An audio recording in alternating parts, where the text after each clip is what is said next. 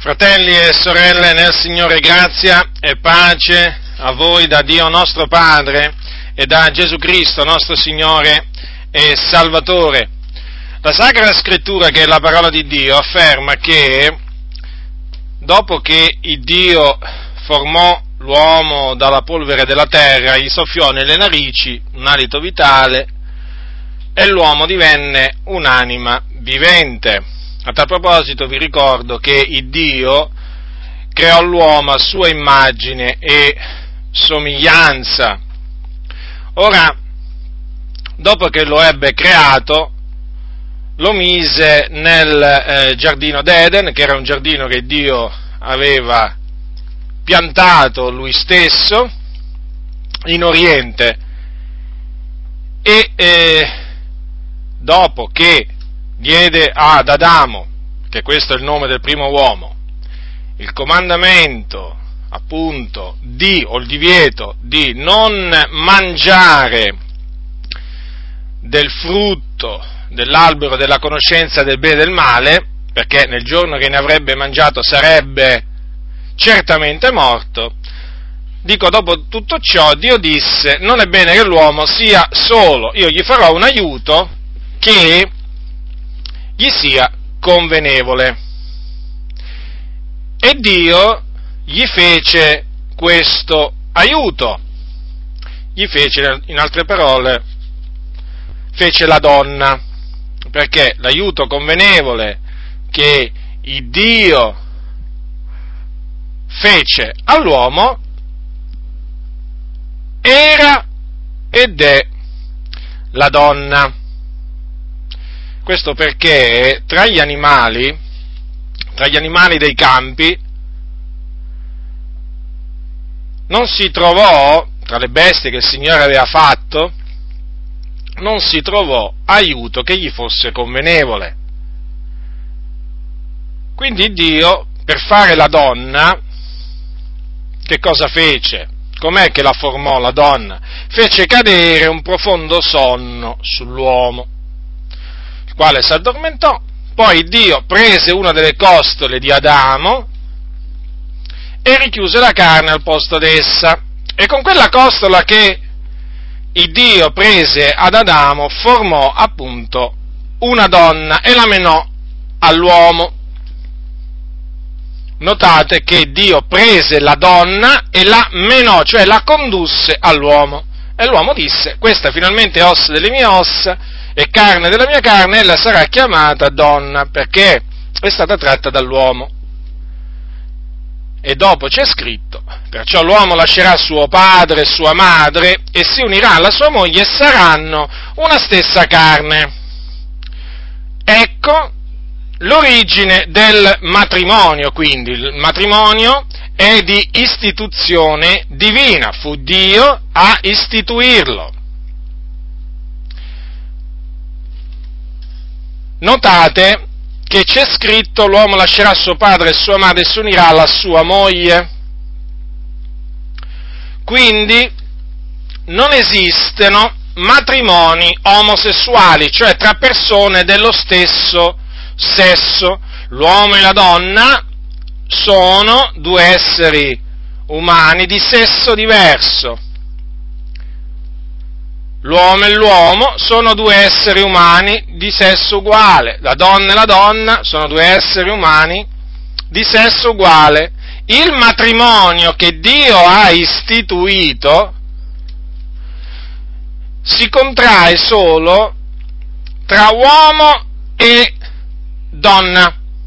Questo è il matrimonio che Dio ha istituito. Non esiste un altro matrimonio mi riferisco al matrimonio omosessuale. Oggi purtroppo ci sono tante chiese evangeliche, badate bene, evangeliche, che si definiscono protestanti e in effetti sono protestanti perché protestano contro la verità. Invece di protestare contro la menzogna, spesso protestano contro la verità. In questo caso, queste chiese evangeliche, mi riferisco alle chiese valdesi, alle chiese battiste, alle chiese metodiste, almeno qui in Italia, queste chiese cosa hanno fatto? Si sono schierate in questi ultimi anni a favore delle coppie omosessuali e quindi sono a favore del matrimonio, loro preferiscono comunque che non si usi questo termine in relazione a queste unioni, ma io lo uso proprio apposta per sottolineare il fatto che non si tratta di matrimonio assolutamente. Dico queste chiese, eh, nella loro ignoranza, nella loro arroganza, nella loro stoltezza, hanno finito con l'approvare i matrimoni omosessuali, che sono un'abominazione nel cospetto di Dio. Perché? Perché l'omosessualità o il rapporto carnale tra uomo e uomo e donna e donna è qualcosa che è in abominio a Dio, è qualcosa che va contro la natura stabilita da Dio e quindi è in abominio a Dio. Tanto è vero che nel libro del Levitico c'è scritto non avrai con un uomo relazioni carnali come si hanno con una donna. È cosa abominevole. Il Dio ha detto che questo cosiddetto matrimonio omosessuale, quindi, ma non solo il matrimonio omosessuale, quindi un matrimonio eventualmente sancito dalla legge e così via, da leggi umane, ma anche la stessa relazione tra uomo e uomo, anche se non, anche se non è sancita, diciamo, anche se non, esist, non esistesse, e in Italia ancora non esistono matrimoni omosessuali, quindi ancora prima che venga approvata questa legge, perché credo che purtroppo le cose andranno di male in peggio e prima o poi verrà approvata anche in Italia una, una legge che in qualche maniera sancirà queste unioni tra omosessuali, dico, anche se non ci fosse una legge che, eh, diciamo, eh, eh, stabilisse il matrimonio omosessuale, comunque sia l'omosessualità è peccato, è peccato, è un peccato contro natura. È un vizio contro natura, qualcosa di illecito. Esiste certamente, ma è qualcosa che va contro la legge di Dio, la legge santa di Dio e quindi va abborrito e noi abboriamo e non ci vergogniamo di abborrire queste cosiddette unioni civili o matrimoni tra omosessuali. Guai a noi se ci vergognassimo di abborrire queste abominazioni nel cospetto di Dio. Io spesso dico, ma se costoro che hanno abbandonato la parola di Dio, e mi riferisco a questi sommi pastori, eh, valdesi, eh, battisti, metodisti, eh, se costoro non si vergognano, eh, hanno la sfida sfacciataggine eh, di approvare delle abominazioni eh, al cospetto del Signore. Io dico, ma quanto più noi che siamo nella verità, che siamo attaccati alla parola di Dio, dobbiamo avere il coraggio di difendere la parola di Dio e di distruggere questi vani ragionamenti che si elevano contro la conoscenza di Dio. Dunque va aborrito qualsiasi, qualsiasi matrimonio omosessuale appunto perché va contro natura, va contro la legge, la legge di Dio. E io eh, esorto voi fratelli e sorelle nel Signore, ogni qualvolta ne avrete occasione, in qualsiasi forma, mostrate la vostra disapprovazione verso queste, diciamo, abominazioni in seno alle comunità evangeliche. Con fermezza, con chiarezza, alzate la vostra voce, alzate la vostra voce, non tenete chiusa la vostra bocca, apritela e riprovate questa opera infruttuosa delle tenebre che si chiama relazione carnale tra uomini o relazione carnale tra donne. Abborritela, fatela abborrire, inducete coloro che vi stanno vicini ad abborrirla. Purtroppo oggi molti chiamano il male bene. E tra questi molti ci sono molti cosiddetti evangelici, e ve ne ho dato proprio poco fa prova. Ma come si fa? Come si fa a chiamare una cosa abominevole nel cospetto di Dio, una cosa buona, una cosa lecita, una scelta di vita, come se fosse qualcosa che Dio avesse stabilito e che quindi l'uomo è libero di scegliere o di non scegliere? Come si fa? Costoro veramente sono corrotti di mente, riprovati quanto alla fede privati della verità. La scrittura chiama così queste persone, hanno naufragato quanto alla fede. Non importa quanti titoli altisonanti abbiano, non importa se si chiamano teologi, non importa se si chiamano pastori, dottori, non importa. Non importa, sono delle persone corrotte, private della verità.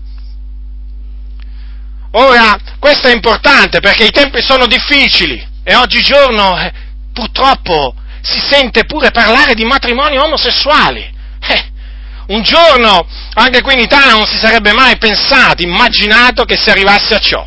È vero questo. 50 anni fa. Ma chi immaginava che un giorno in Italia ci fosse stato qualcuno che avrebbe fatto di tutto per far approvare e poi, e poi tra questi qualcuno ci sono pure protestanti, evangelici, considerate un po', quindi c'è un aggravante ancora, ma chi avrebbe mai pensato che anche in questa nazione si sarebbero schierate tante persone a favore dei matrimoni omosessuali, considerate un po'. Le cose sono così, stanno così, ma noi comunque sia, noi eh, non ci facciamo assolutamente spaventare da costoro, dalle loro parole, dalla, dalla fama che possiedono, noi riproviamo, riproviamo senza mezzi termini queste cose come la scrittura dice, come dice la scrittura di fare.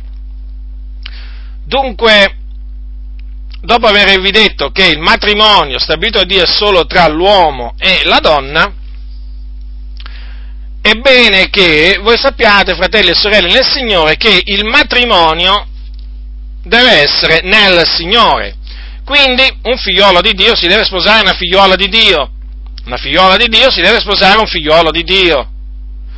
Non è ammissibile che un credente si sposi una non credente, naturalmente viceversa perché è espressamente vietato dalla Sacra Scrittura. Queste unioni con infedeli, chiamate unioni con infedeli, sono, eh, sono vietate dalla, dalla, parola del Signore. Infatti l'Apostolo Paolo dice ai santi di Corinto, dice queste parole, al capitolo 6, al vers- dal versetto, leggerò dal versetto 14 al versetto 18, dice così, non vi mettete con gli infedeli o con gli increduli, sotto un gioco che non è per voi, perché qual comunanza vegli fra la giustizia e l'iniquità, o qual comunione fra la luce e le tenebre, e qual armonia fra Cristo e Beliar? O che vedi comune tra il fedele e l'infedele? Quale accordo fra il Tempio di Dio e gli idoli?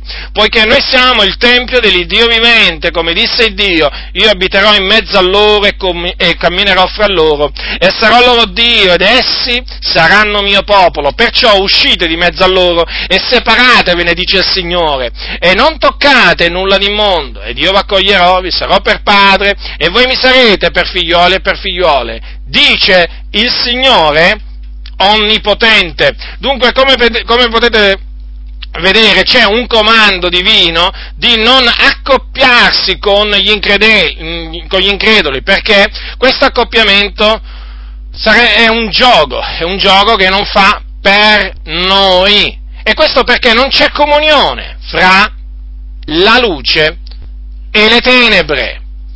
Non c'è comun- comunione, non, non c'è eh, niente di di comunanza tra il fedele e l'infedele. E poi quale accordo fra il Tempio di Dio e gli idoli?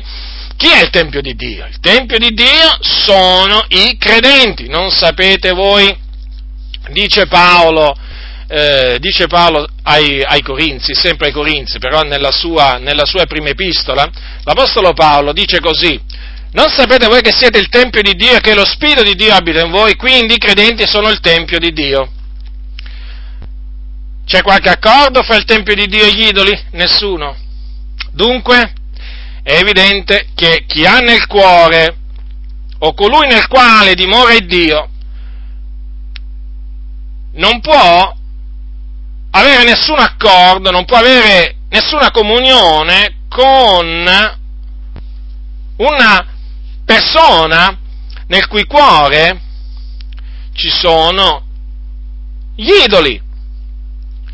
San Gennaro, facciamo i nomi, facciamo i nomi di questi idoli, così almeno coloro che ascoltano avranno chiaro a chi mi riferisco. San Gennaro, Sant'Antonio, cosiddetto Padre Pio, poi potete mettere Santa Marcella, Santa Anastasia, Beh, aggiungeteci i vostri santi patroni, cioè i vostri, non i vostri nel senso, eh, nel senso, quelli del vostro paese, che poi non sono i vostri, perché il vostro patrono, il vostro protettore è il Dio, essendo voi figlioli di Dio, ma voglio dire i patroni de, dei paesi circonvicini, ecco, diciamo, quelli lì sono, sono idoli gli hanno eretto delle statue, delle immagini che vengono chiamate sacre, ma di sacro non hanno niente perché sono tutte cose profane che non hanno niente a che fare con la verità, perché Dio è spirito e quelli che l'adorano bisogna che l'adorino in spirito e verità. Il secondo comandamento infatti vieta di farsi immagine e scultura alcuna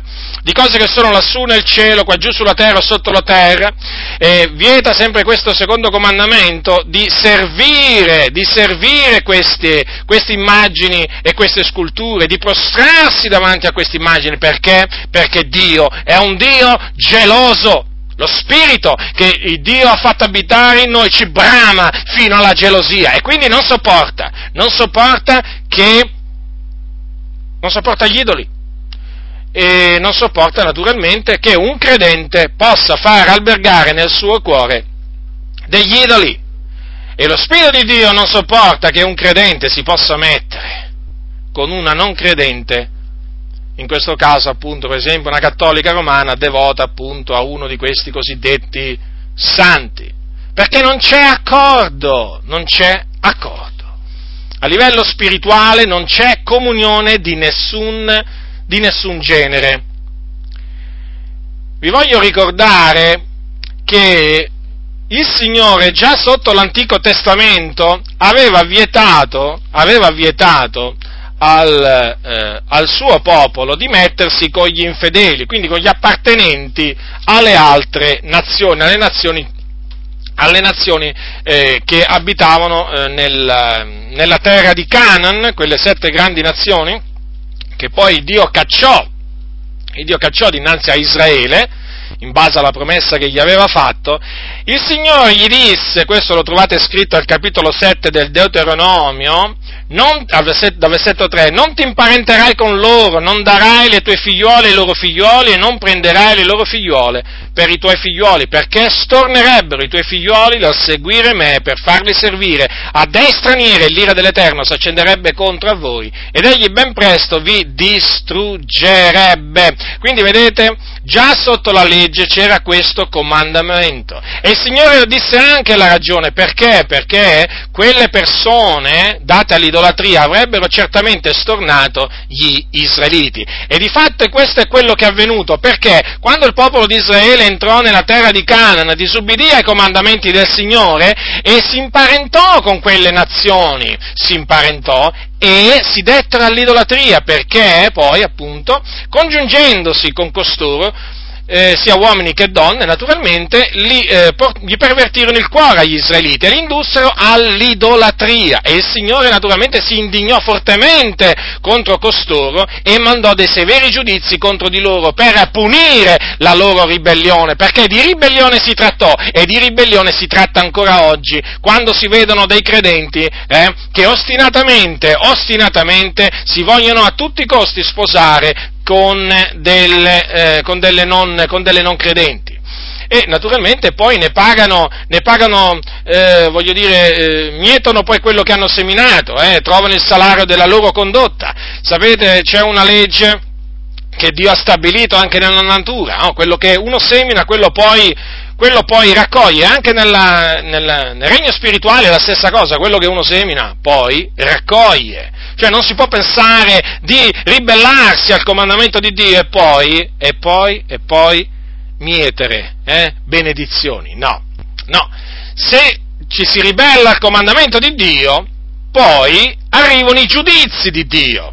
Certo, perché sono appunto chiamati comandamenti di Dio e se ci sono dei comandamenti evidentemente l'infrazione di questi comandamenti comporta una sanzione. Beh, anche nella legge italiana è così, c'è una legge, se quella legge viene infranta è evidente che c'è una sanzione. Nel regno di Dio è la stessa cosa, è la stessa cosa. Dio è non solo un Dio d'amore, ma anche un Dio giusto e manifesta la sua giustizia anche punendo tutti coloro che si ribellano a questo comandamento. Ora, come abbiamo visto prima, eh, il Signore disse che cosa sarebbe avvenuto e difatti Salomone, Salomone, parliamo di Salomone, un uomo che aveva ricevuto ai suoi giorni più sapienza di qualsiasi altro uomo sulla faccia della terra, Considerate Salomone che scrisse eh, diciamo, molti proverbi, che, si, che, scrisse il libro dell'Ecclesiaste eh, e che naturalmente eh, dalla cui lettura noi traiamo benedizione perché quegli scritti sono ispirati da Dio. Ebbene, Salomone, Salomone si accoppiò con delle donne straniere con delle donne straniere e quelle donne gli pervertirono il cuore tanto che lo trascinarono all'idolatria. Vedete? E Salomone era un uomo pieno di sapienza, aveva trovato la sapienza, ma nel momento in cui si ribellò al comandamento che Dio aveva dato, ecco che la corruzione entrò nel suo cuore e il suo cuore non appartenne totalmente all'Eterno negli ultimi anni della sua vita, come invece aveva fatto il cuore di Davide, suo padre. Quindi l'esempio di Salomone ci mostra veramente che cosa succede quando un credente, eh, un credente si mette con una infedele. E Sapete, ci sono quelli che eh, si lasciano ingannare dall'apparenza, dalla bellezza, e magari anche da, certo, da un certo comportamento, eh, diciamo, eh, come si dice, mm, un comportamento abbastanza, abba, abbastanza normale, e, e quindi si lasciano ingannare dall'apparenza. E poi dicono naturalmente costoro, ma sì, ma poi poi la guadagnerò a Cristo.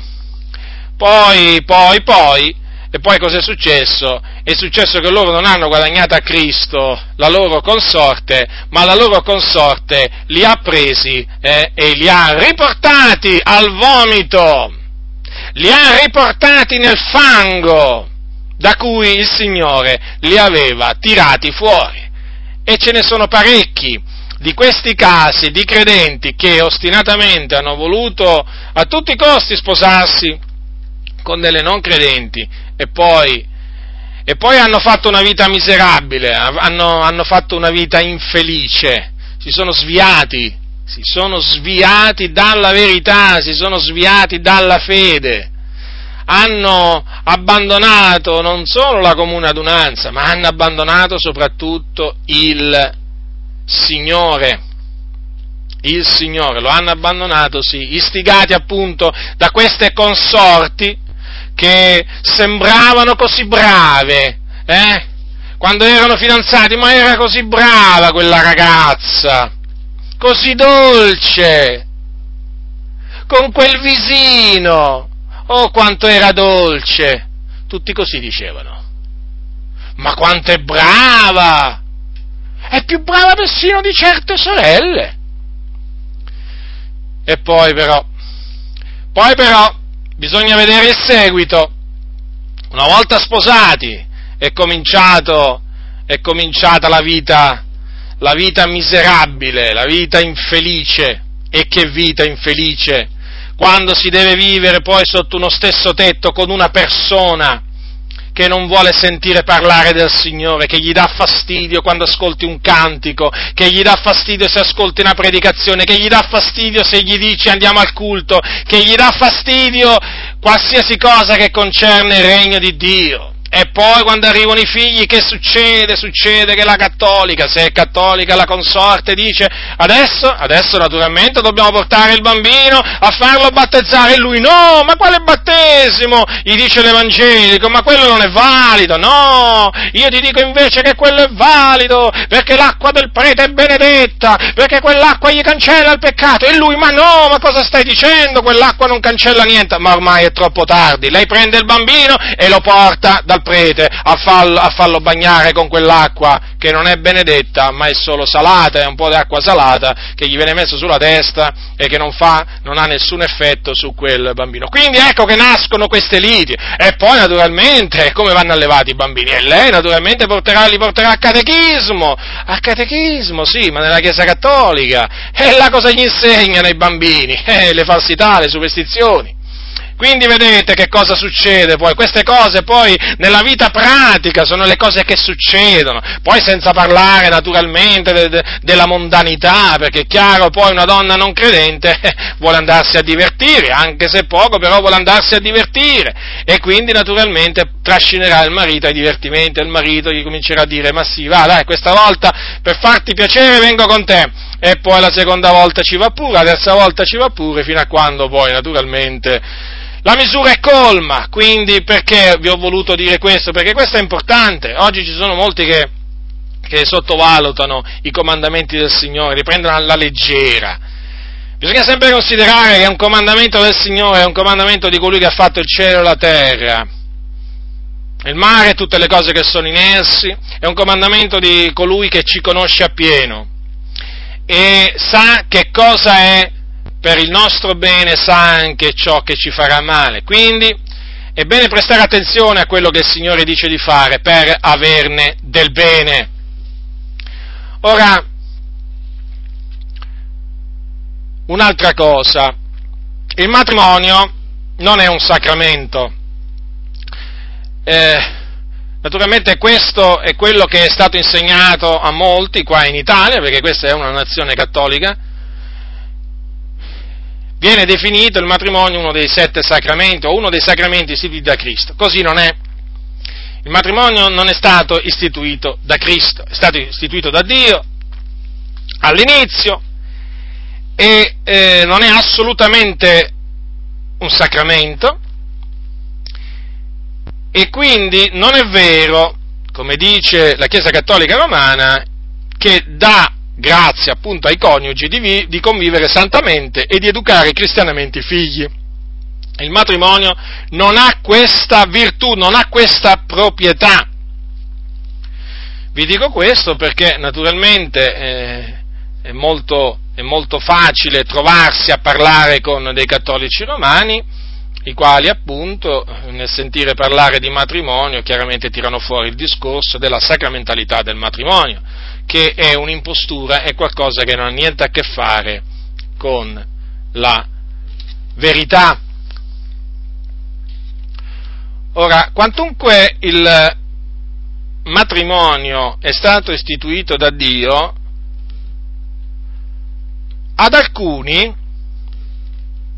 è dato di rimanere celibi, cioè il matrimonio praticamente non è un comandamento per tutti, non è dato a tutti di contrarre matrimonio. Difatti, difatti, la Sacra Scrittura, che noi ci rifacciamo sempre alla Sacra Scrittura, al capitolo 7 di Primo Corinzi dice così, è Paolo qua che parla, dice io vorrei che tutti gli uomini fossero come sono io, ma ciascuno ha il suo proprio dono da Dio, l'uno in un modo, l'altro in un altro. Ora, com'era Paolo?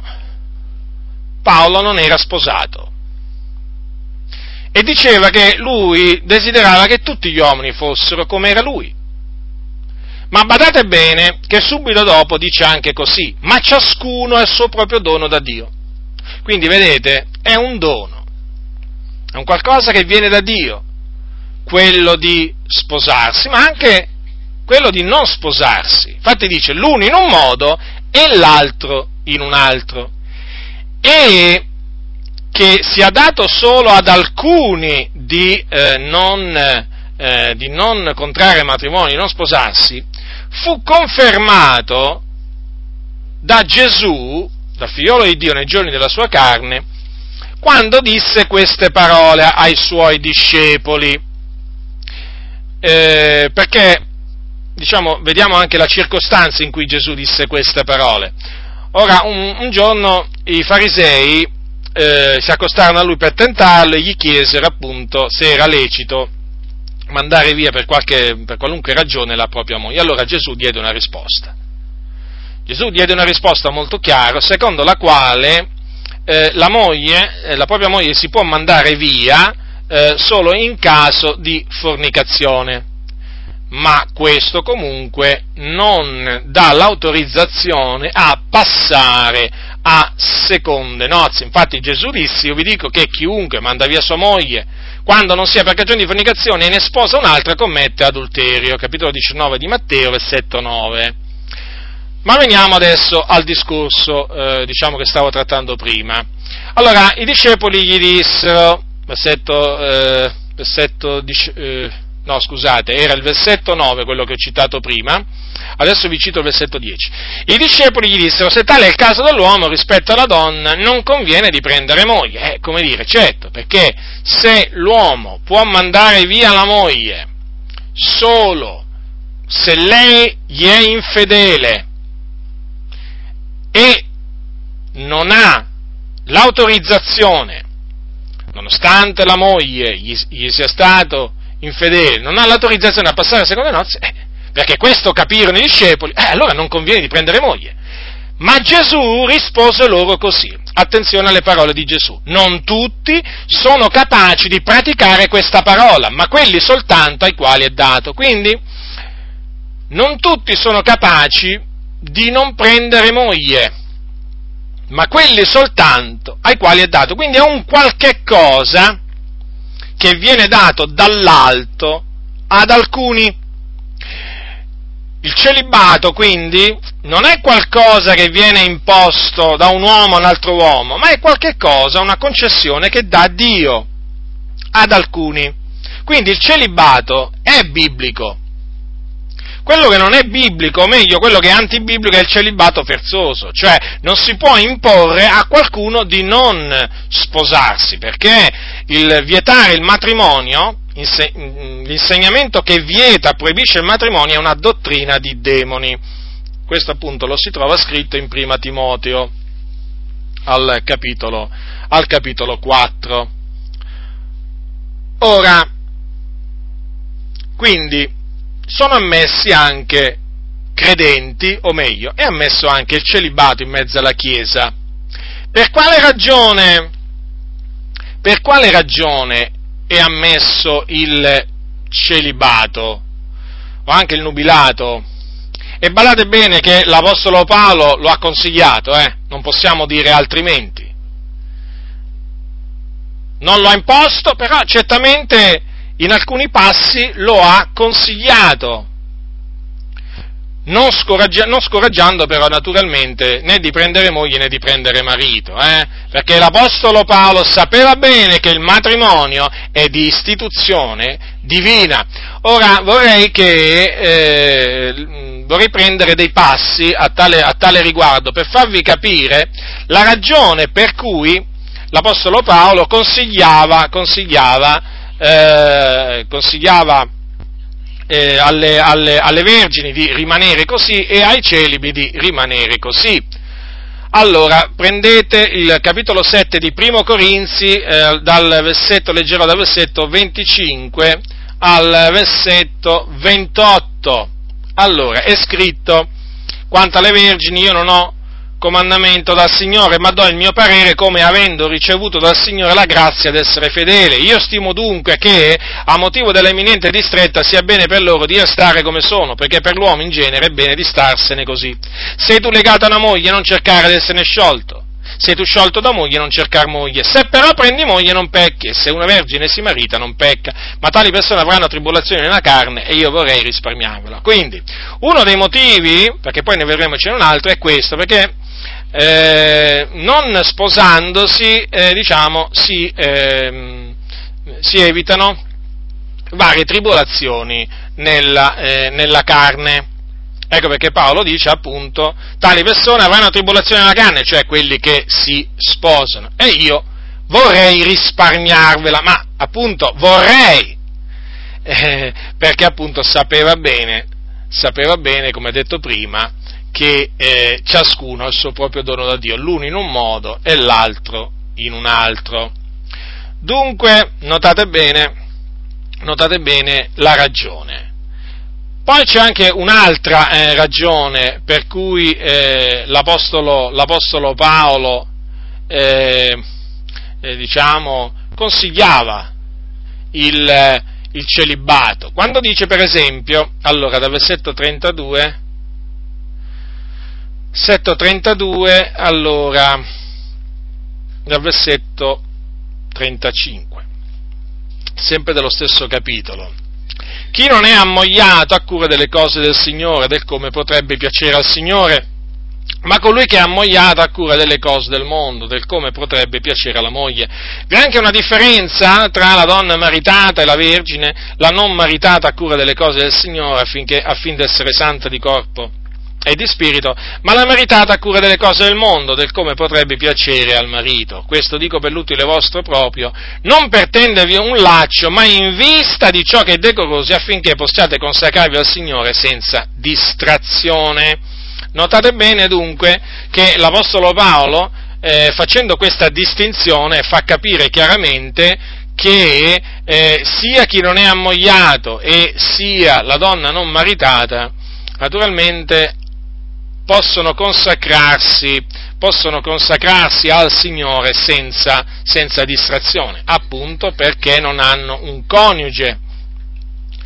Eh, comunque sia, ripeto, l'Apostolo Paolo, eh, l'Apostolo Paolo eh, d'altro canto ha anche esortato, esortato a sposarsi eh, i celibi e nel caso, come anche le vedove, nel caso non possono, eh, non possono eh, contenersi, perché infatti dice ai celibi e alle vedove, però dico che è bene per loro che se ne stiano come sto anch'io, notate ancora, è una cosa buona quindi, ma se non si contengono sposino, perché è meglio sposarsi che ardere.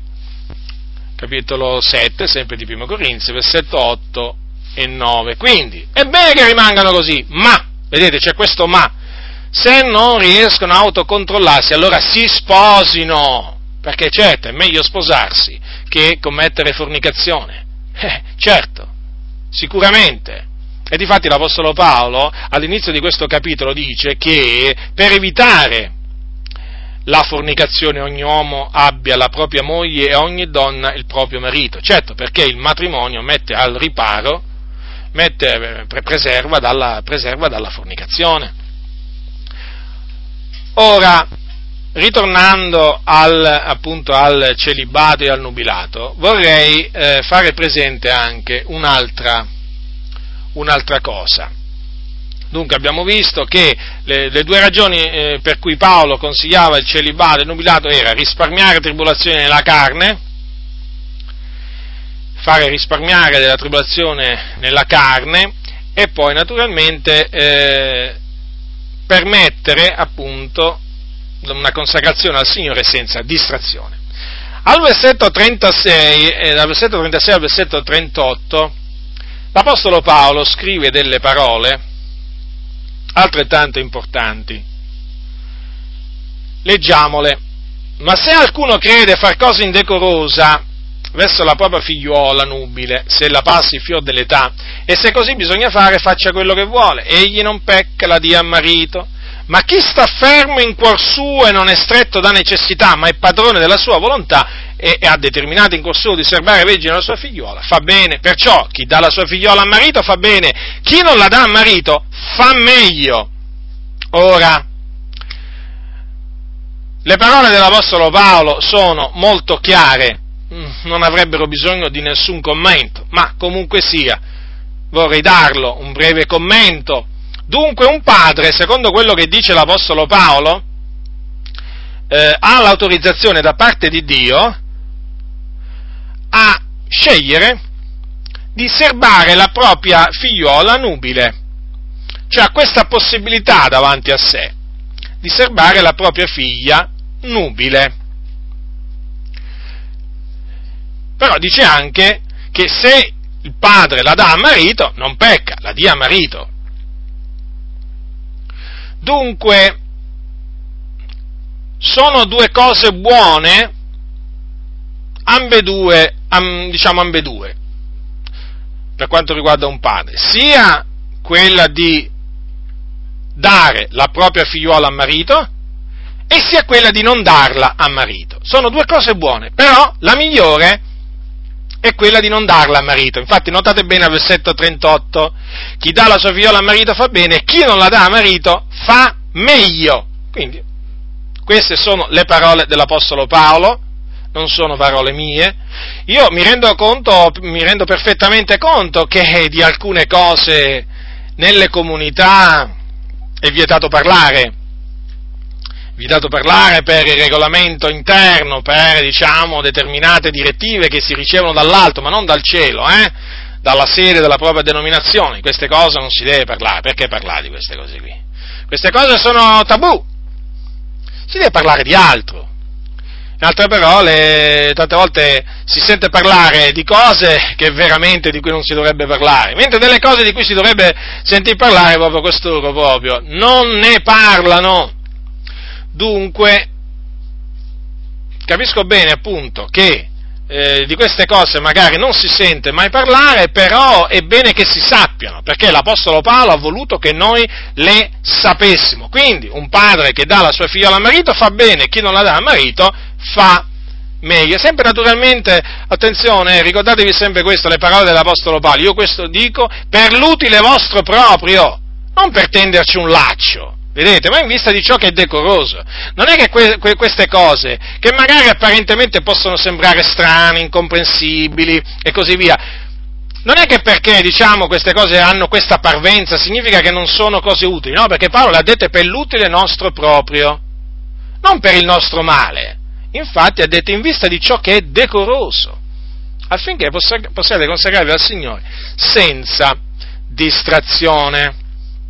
Dunque, eh, il celibe che si sposa non pecca, come anche non pecca una vergine che si marita. Non pecca, è scritto, perciò ambedue fanno una cosa buona.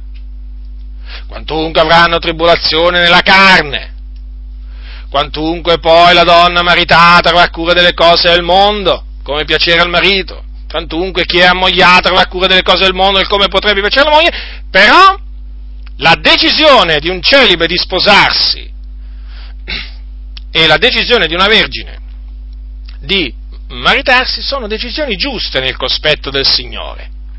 Però bisogna anche tenere presente, diciamo, l'altra faccia della medaglia. Eh, non bisogna parlare solo del matrimonio, bisogna anche parlare del celibato. Non è che questo è un argomento di cui la scrittura non dice niente. La scrittura parla pure del celibato. La scrittura parla a favore del celibato volontario, ma parla contro il celibato forzoso, per intenderci quello della Chiesa Cattolica Romana, no? dove vietano ai preti, ai frati, alle monache, ai cardinali, al Papa, tutti quanti, il codice di diritto canonico vieta il matrimonio, perché nella Chiesa Cattolica Romana vige il detto meglio ardere che sposarsi. E infatti nella Chiesa Cattolica Romana un, un chierico, un prelato che ha magari un amante eh, è diciamo tollerato, invece però se si sposa c'è l'intolleranza assoluta verso di lui, viene cacciato subito nonostante, nonostante il matrimonio sia stato elevato a rango di sacramento nella Chiesa Cattolica Romana, ma per i prelati non è una cosa sacra. E il matrimonio ai prelati li distrugge. Dà una grazia agli altri, al popolo, al popolo, ai laici. Ai laici gli dà una grazia, ai prelati non gli dà nessuna grazia. E naturalmente la Chiesa Cattolica Romana, maestra di menzogne, anche naturalmente nel matrimonio si è, diciamo, introdotta di soppiatto per introdurre falsità dopo falsità, sì, anche nel campo del matrimonio. Ora, per quanto riguarda marito, marito e moglie, diciamo per quanto riguarda le relazioni intime, la scrittura dice, la scrittura dice eh, queste parole al capitolo 7 sempre di Primo Corinzi, leggerò dal versetto 3 al versetto 5. Il marito,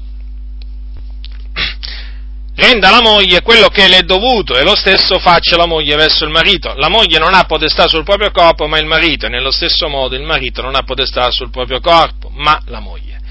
Non vi private l'un dell'altro se non di comun consenso, per un tempo, affin di darvi alla preghiera. E poi ritornate assieme, onde Satana non vi tenti a motivo della vostra incontinenza. Dunque, come potete vedere, non è la moglie che ha potestà sul proprio corpo, ma è il marito che ha potestà sul suo corpo. Come anche il marito non ha potestà sul proprio corpo perché è la moglie che ha potestà sul corpo del, del marito. Quindi, i due si devono dare l'uno all'altro e si possono privare l'un dell'altro, cioè possono decidere di astenersi da, ehm, diciamo, dalla relazione carnale, però lo devono fare di comune consenso, devono essere d'accordo. Per un tempo, naturalmente, per un tempo, non per sempre, eh, per un tempo poi il tempo naturalmente lo decidono, lo decidono i due, e poi dice ritornate assieme. Vedete? C'è il comando, eh? Sì, per un tempo privatevi l'un dell'altro, questo è concesso, ma poi ritornate assieme. Per quale ragione? Affinché Satana non vi tenti a motivo della vostra incontinenza, certo. Qui eh, naturalmente viene detto anche il motivo per cui è concesso ai due di privarsi l'un dell'altro per eh, diciamo un certo tempo, affini darsi alla preghiera. Una, ci sono anche alcune Bibbie in cui c'è scritto è al digiuno. La Diodati per esempio dice anche al digiuno, perché è buona cosa diciamo, accompagnare la preghiera col digiuno. Non è obbligatorio però certamente quando si, ci si dà un, un periodo di preghiera, se si digiuna si fa una cosa buona si umila la propria anima davanti al Signore, il digiuno è una cosa gradita agli occhi del Signore, se viene fatto seguendo appunto i precetti, i precetti biblici, non per ostentare spiritualità eh, o per far vedere agli altri che si digiuna, no, assolutamente. Dunque vedete che la Sacra Scrittura è chiara a tale riguardo. Ora vorrei però, mh, mm, diciamo, fare una sottolineatura cioè questo fatto che il marito, eh, cioè che la moglie non ha potestà sul proprio corpo ma il marito, cioè quindi il marito ha potestà sul corpo della moglie, non significa mica che il marito può prendere la moglie e usarla a suo, diciamo, uso e consumo, nel senso, non è che il marito può, eh, diciamo, sottoporre la propria moglie, essendo naturalmente il marito più forte fisicamente, a quello che vuole, perché naturalmente ci sono dei limiti ci sono dei limiti perché nelle relazioni carnali non tutto, eh, non tutto è lecito, anche tra marito e moglie, certamente, perché eh, la stessa natura insegna che ci sono delle pratiche, eh, delle pratiche contro natura, da cui appunto una coppia di credenti si deve, si deve astenere, appunto perché sono contro natura. La natura non insegna eh, a, fare a, de- a fare determinate cose e quindi ci si astiene. E questo poi lo Spirito lo attesta, eh? Lo Spirito attesta sempre la verità, ricordatevi, quando qualcosa va contro la natura, lo Spirito appunto lo mostra, lo indica che quella cosa è contro natura. No, questo l'ho voluto dire perché, perché alcuni pensano che appunto nell'ambito matrimoniale tutto sia lecito, non è assolutamente così. Esistono pur sempre dei termini che non bisogna valicare, che non c'è lecito valicare. Ora, le relazioni carnali, quindi tra eh, marito e moglie, sono, eh, sono lecite, sono dovute e eh, naturalmente uno dei, eh, uno dei fini eh, che hanno queste relazioni carnali è appunto la procreazione. Perché dico uno dei fini?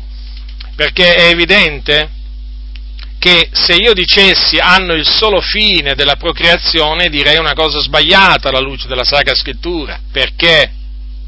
Perché allora a questo punto, a questo punto quando, quando, i due coniugi arrivano a 60 anni, e sappiamo che a 60 anni appunto non si possono più avere figli, cioè naturalmente secondo la media, perché poi il Signore può pure intervenire, però voglio dire, è chiaro che a 60 anni non è come a 20 anni, eh, il corpo non è più lo stesso, eh, la donna si sa che a diciamo, una certa età poi generalmente non può più rimanere, non può più rimanere incinta. Se io dicessi che i rapporti carnali devono avere come fine solo quello della procreazione, allora qualcuno mi potrebbe dire, beh, ma allora quando a un certo punto poi i due non possono più avere figli perché, diciamo, eh, voglio dire, sono arrivati a una certa età, allora non si devono più, si devono più unire carnalmente. Eh no, invece, invece si devono continuare a unire carnalmente, anche eh, dopo diciamo, che, che, hanno avuto diciamo, dei figli e che non possono avere più figli, ci mancherebbe altro. Quindi uno dei fini, uno dei fini eh, appunto, delle relazioni carnali tra marito e moglie è appunto la procreazione. Eh, procreazione che è un comandamento, quello di procreare è un comandamento del Signore. Crescete moltiplicate, disse il Signore ad Adamo ed Eva, crescete e moltiplicate. L'Apostolo Paolo, no perché qualcuno potrebbe dire, beh ma questo tu ti riferisci, qui tu stai parlando proprio del principio, quando ancora la terra aveva bisogno di essere riempita, di essere abitata, e c'erano solo Adamo ed Eva.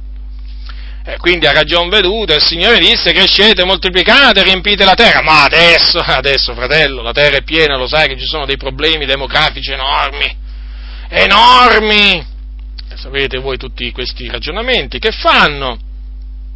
Ma oggigiorno questo comandamento non è più valido. Beh, voglio ricordare a questi contenziosi che l'Apostolo Paolo, l'Apostolo Paolo, quindi stiamo parlando qui di un uomo che visse sotto la grazia, sotto la grazia, dopo la venuta di Gesù Cristo, eh, scrisse queste parole a Timoteo, primo Timoteo, capitolo 2, dice così, dal versetto 13 fino in fondo, Adamo fu formato il primo e poi Eva e Adamo non fu sedotto, ma la donna essendo stata sedotta cadde in trasgressione, non di meno sarà salvata partorendo figlioli, se perseverare nella fede, nell'amore e nella santificazione con modestia. Quindi la maternità per una donna è del tutto normale e non ci sono limiti tranne quelli posti da Dio per quanto riguarda il numero dei figli. Perché i figli naturalmente sono dati da Dio e sono dati in base al suo decreto, in base alla sua volontà, e Dio dà alla coppia quanti figli ha deciso di dare.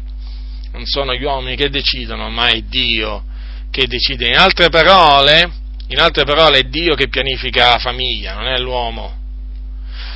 Assolutamente. Dunque, vedete queste parole, la donna sarà salvata partorendo figliuoli, quindi dopo che avrà partorito figli. Quando l'Apostolo Paolo diceva io voglio che le vedove giovani si maritano e abbiano figliuoli, che cosa diceva? Eh, che dovevano avere figli. Non è un qualche cosa di opzionale avere figli, è un comandamento. Certo, poi può succedere, è chiaro, che il Signore rende l'uno l'altro, diciamo, sterile, è chiaro allora in questo caso, se lui non interviene con un miracolo, la donna rimane sterile o rimane sterile lui e quindi i figli possono essere, possono essere solo adottati. Eh, però, voglio dire, in linea generale, quando i due possono avere, quando i due possono avere figli, lo devono, devono fare di tutto per averli, perché questa è la, è la volontà del Signore. Per quanto riguarda i figli, la scrittura ne parla bene, parla bene dell'avere figli. Oggi alcuni ne parlano male, la Bibbia ne parla bene invece, perché la Bibbia parla bene di ciò che è bene. E avere figli, e anche tanti, è bene. Capitolo, capitolo, Salmo 127, ecco i figli sono un'eredità che viene dall'Eterno, il frutto del seno materno è un premio, non è una maledizione, è un premio la ricompensa. Avete mai visto, avete mai sentito quanta commozione negli atleti quando vincono un premio alle Olimpiadi? Quanto sono commossi? Alcuni piangono, alcuni gli pare di sognare, alcuni non ci credono, sembra quasi non crederci che hanno, hanno vinto la medaglia d'oro. Hanno ricevuto il primo premio, un premio Vabbè, si rallegrano pure quelli che sono arrivati talvolta secondi, terzi. Però voglio dire, questi si rallegrano quando ricevono diciamo una medaglia d'oro, d'argento, di bronzo. Poi vabbè ci sono altri tipi di premi in altre competizioni, ma comunque sia, si rallegra no, la persona quando riceve un premio, e quanto più veramente si deve rallegrare una coppia quando il Signore gli dà un figlio, perché frutto del seno materno è un premio. Praticamente la coppia viene premiata. Naturalmente il numero dei premi eh, sta a Dio, dipende da Dio, non, non dalla coppia. Però la coppia deve avere il desiderio di avere dei figli. Poi naturalmente sarà il Signore che esaudirà il loro desiderio in accordo con la sua volontà. Quali le frecce? Mando un prode, tali sono i figli della giovinezza, beati coloro che ne hanno il turcasso pieno. Non saranno confusi quando parleranno con i loro nemici alla porta. Vedete il turcasso, che è appunto quell'oggetto in cui il, l'arciere mette le sue frecce o il prode mette le sue frecce? La scrittura dice che beati coloro che hanno il turcasso pieno di frecce vedete che i figli sono paragonati alle frecce in mando un prode. Beati!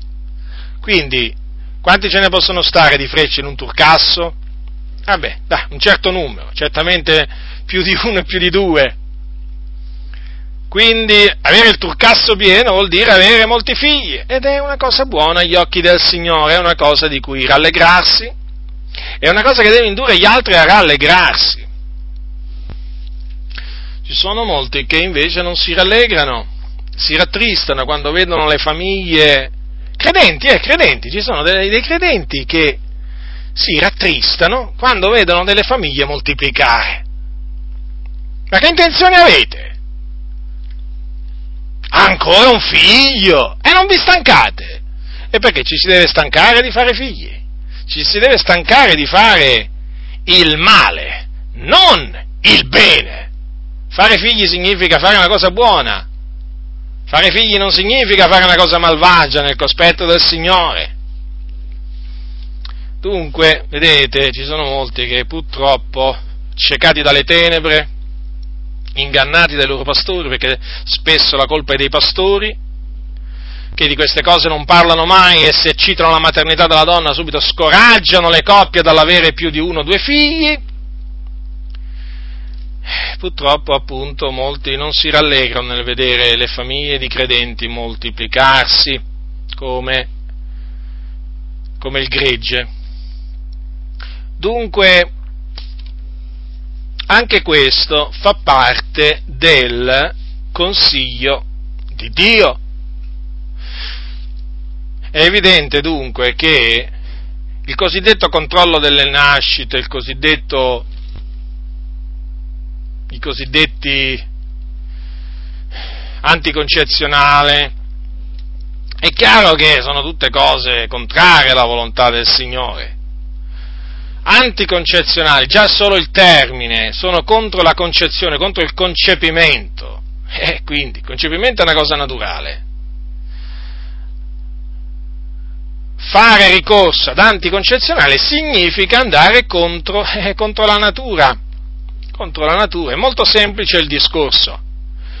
E quindi al bando gli anticoncezionali, al bando, bisogna bandirli in mezzo al popolo del Signore, non devono esistere, non devono essere usati, non si deve sentire parlare a favore di essi, si deve sentire parlare a favore della maternità, si deve sentire parlare a favore di famiglie numerose, perché noi siamo il popolo di Dio, il popolo che Dio si è acquistato con il suo proprio sangue, un popolo chiamato a santificarsi e dunque a separarsi dal male, a contraddistinguersi in mezzo a questa generazione storta e perversa. Quando il mondo ci vede, quando il mondo ci sente parlare, deve subito avvertire subito, immediatamente di trovarsi davanti a persone diverse, a persone che non fanno parte di questo mondo, perché questa è la verità, noi non siamo di questo mondo. Siamo stati scelti di mezzo al mondo, per quello non siamo più parte di questo mondo.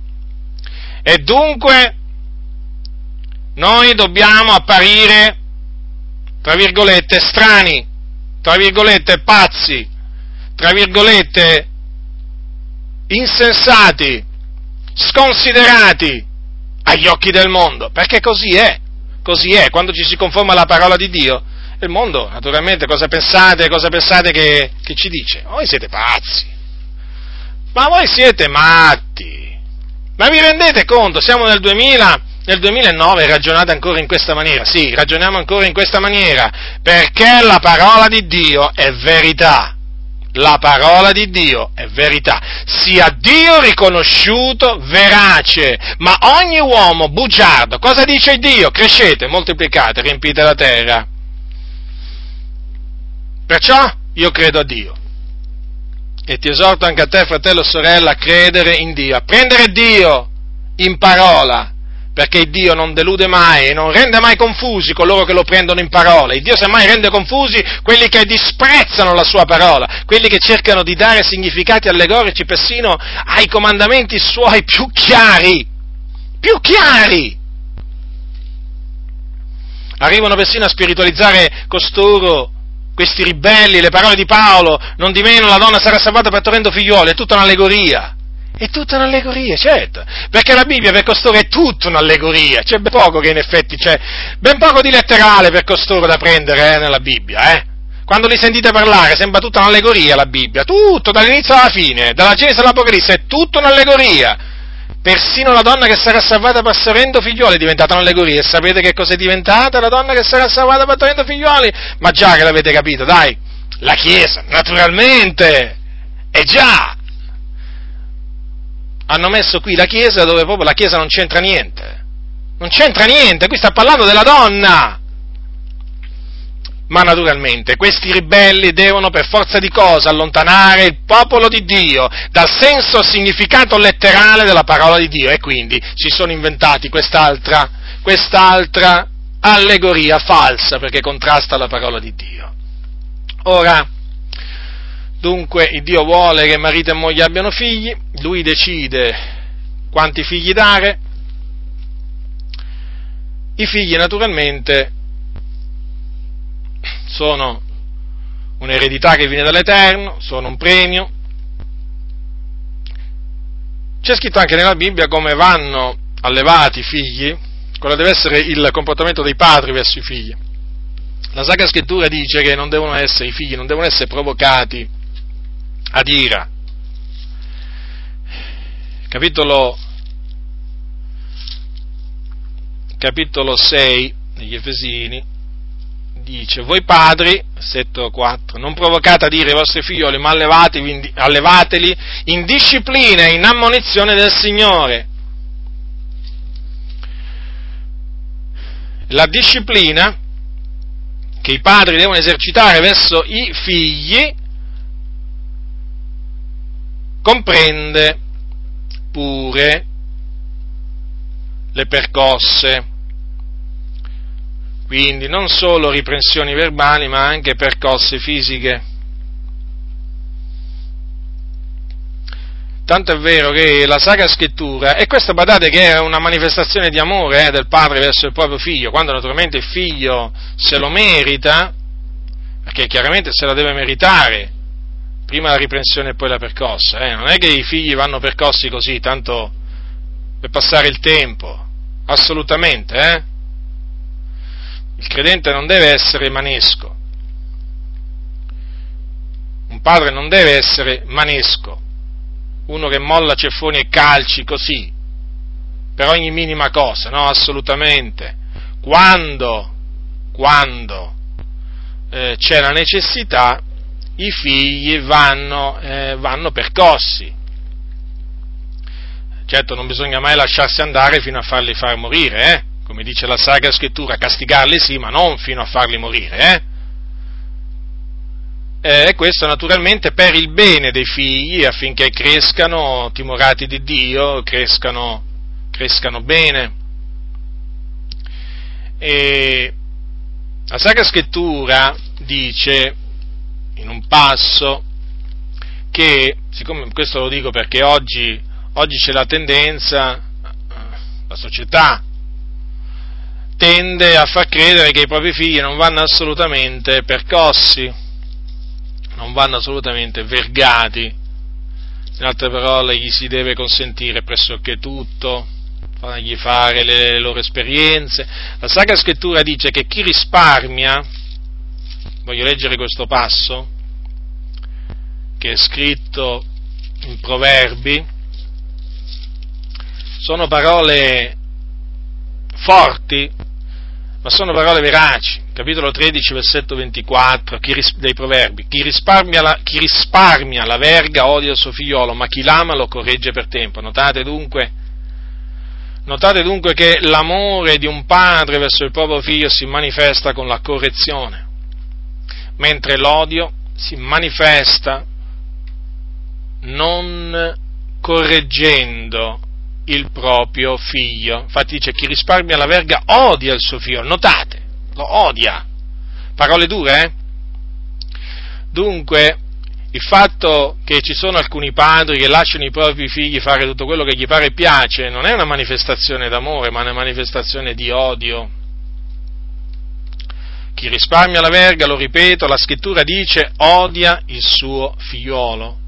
Ma d'altronde, fratelli, se voi considerate attentamente il carattere di Dio, del nostro Padre Celeste, noterete che quello che Dio fa con noi desidera che si faccia, che diciamo un padre terreno lo faccia anche verso i suoi figli terreni. Infatti la Sacra Scrittura dice che Dio è amore, su questo siamo d'accordo. Dio è amore.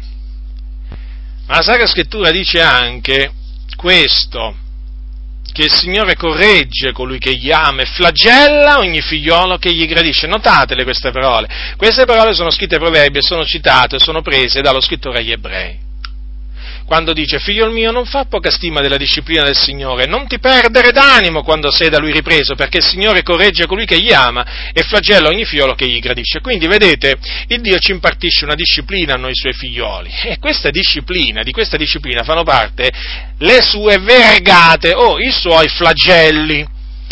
Come? Il Dio ci flagella? Ma certo! Flagella ogni figliolo che gli gradisce. Non vuoi essere flagellato, fratello sorella nel Signore? Eh, allora, come vuoi crescere? Come vuoi crescere? Vuoi crescere come un ribelle o vuoi crescere in maniera santa? Il Signore flagella ogni figliolo che gli gradisce, quindi noi lo dobbiamo ringraziare quando il Signore ci flagella, perché il Signore mostra in questa maniera di amarci, di volerci bene, perché ci tratta come figlioli. Qual è il figliolo che il padre non corregga? E quindi è evidente, è evidente che Dio ci deve correggere. E diceva il salmista, il tuo bastone e la tua verga sono quelli che mi consolano. Ora, per quale ragione il Signore ci flagella, ci corregge?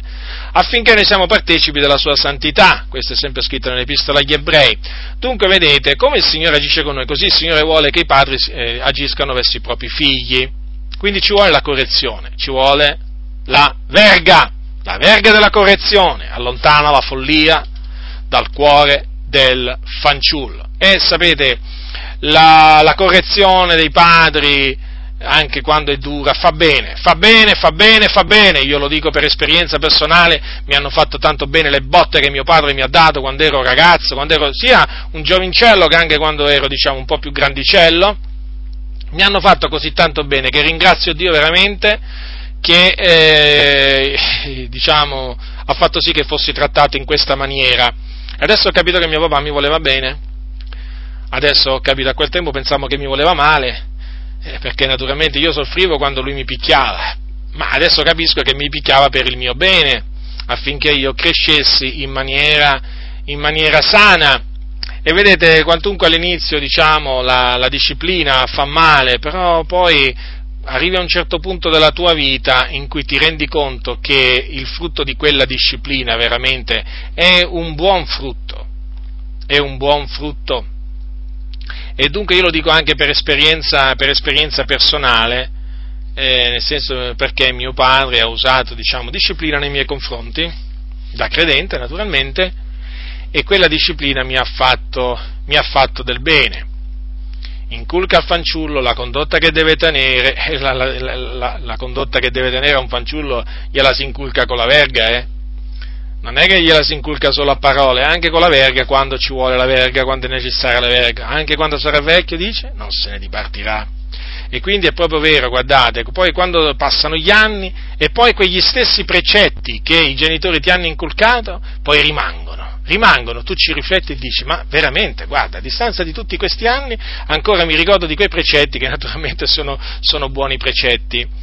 Dunque, vedete dunque appunto i figli vanno, eh, vanno allevati in, in disciplina del Signore e ricordo che chi aspira all'ufficio di, eh, di vescovo o di anziano, e anche quello di diacono, deve avere, eh, deve governare bene la propria famiglia, avere i propri figli in sottomissione. Eh?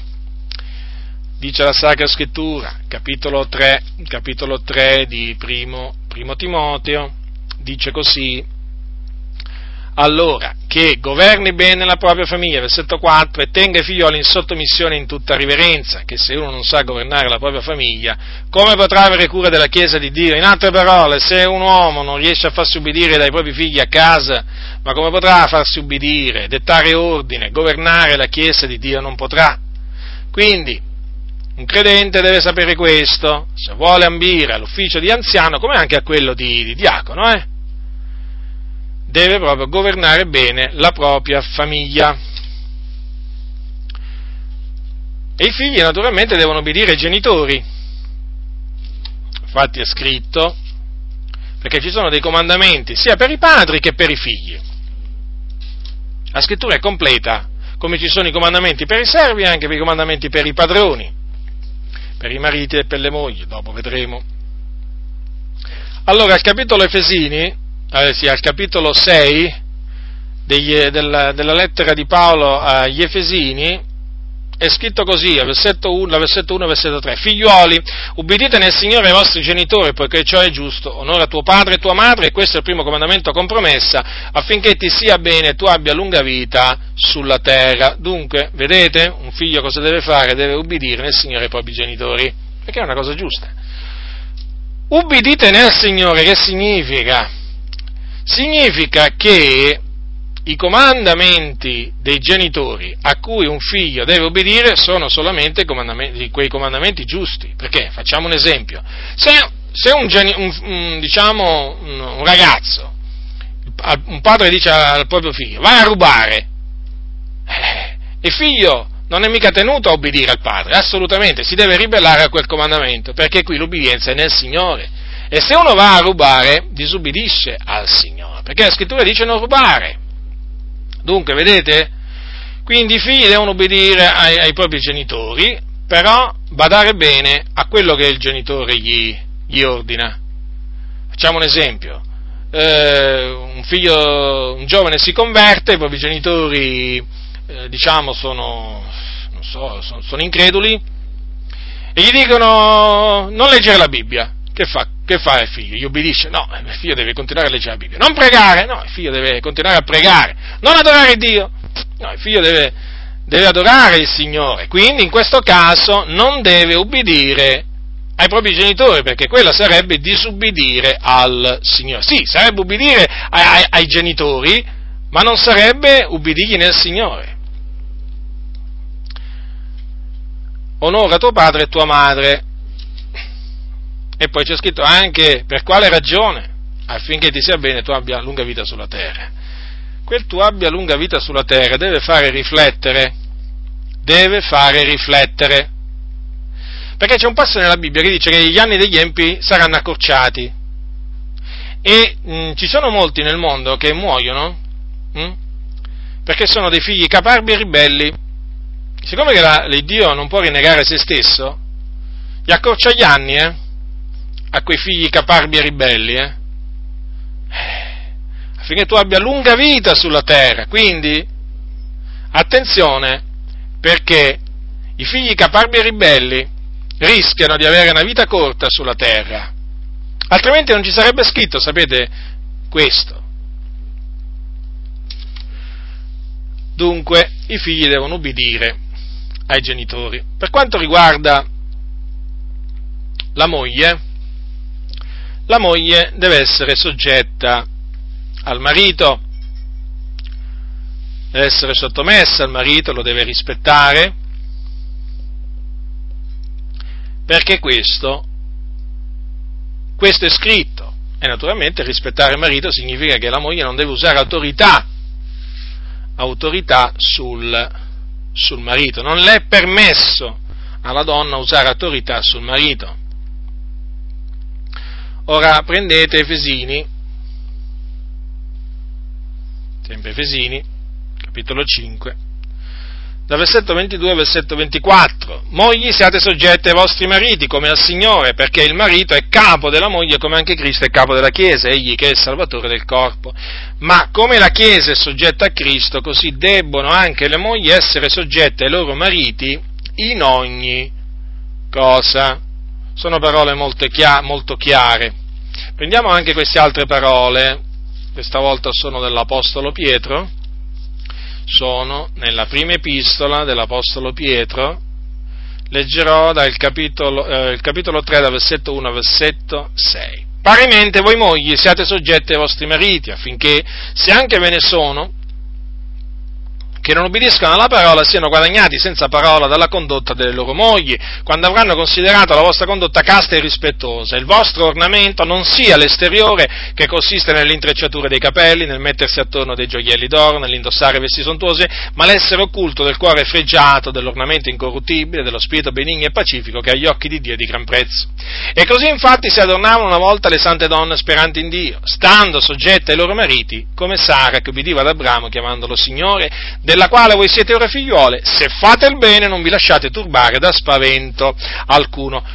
Dunque, lo stare soggetti al proprio marito è, eh, diciamo, è un comando per, per la moglie.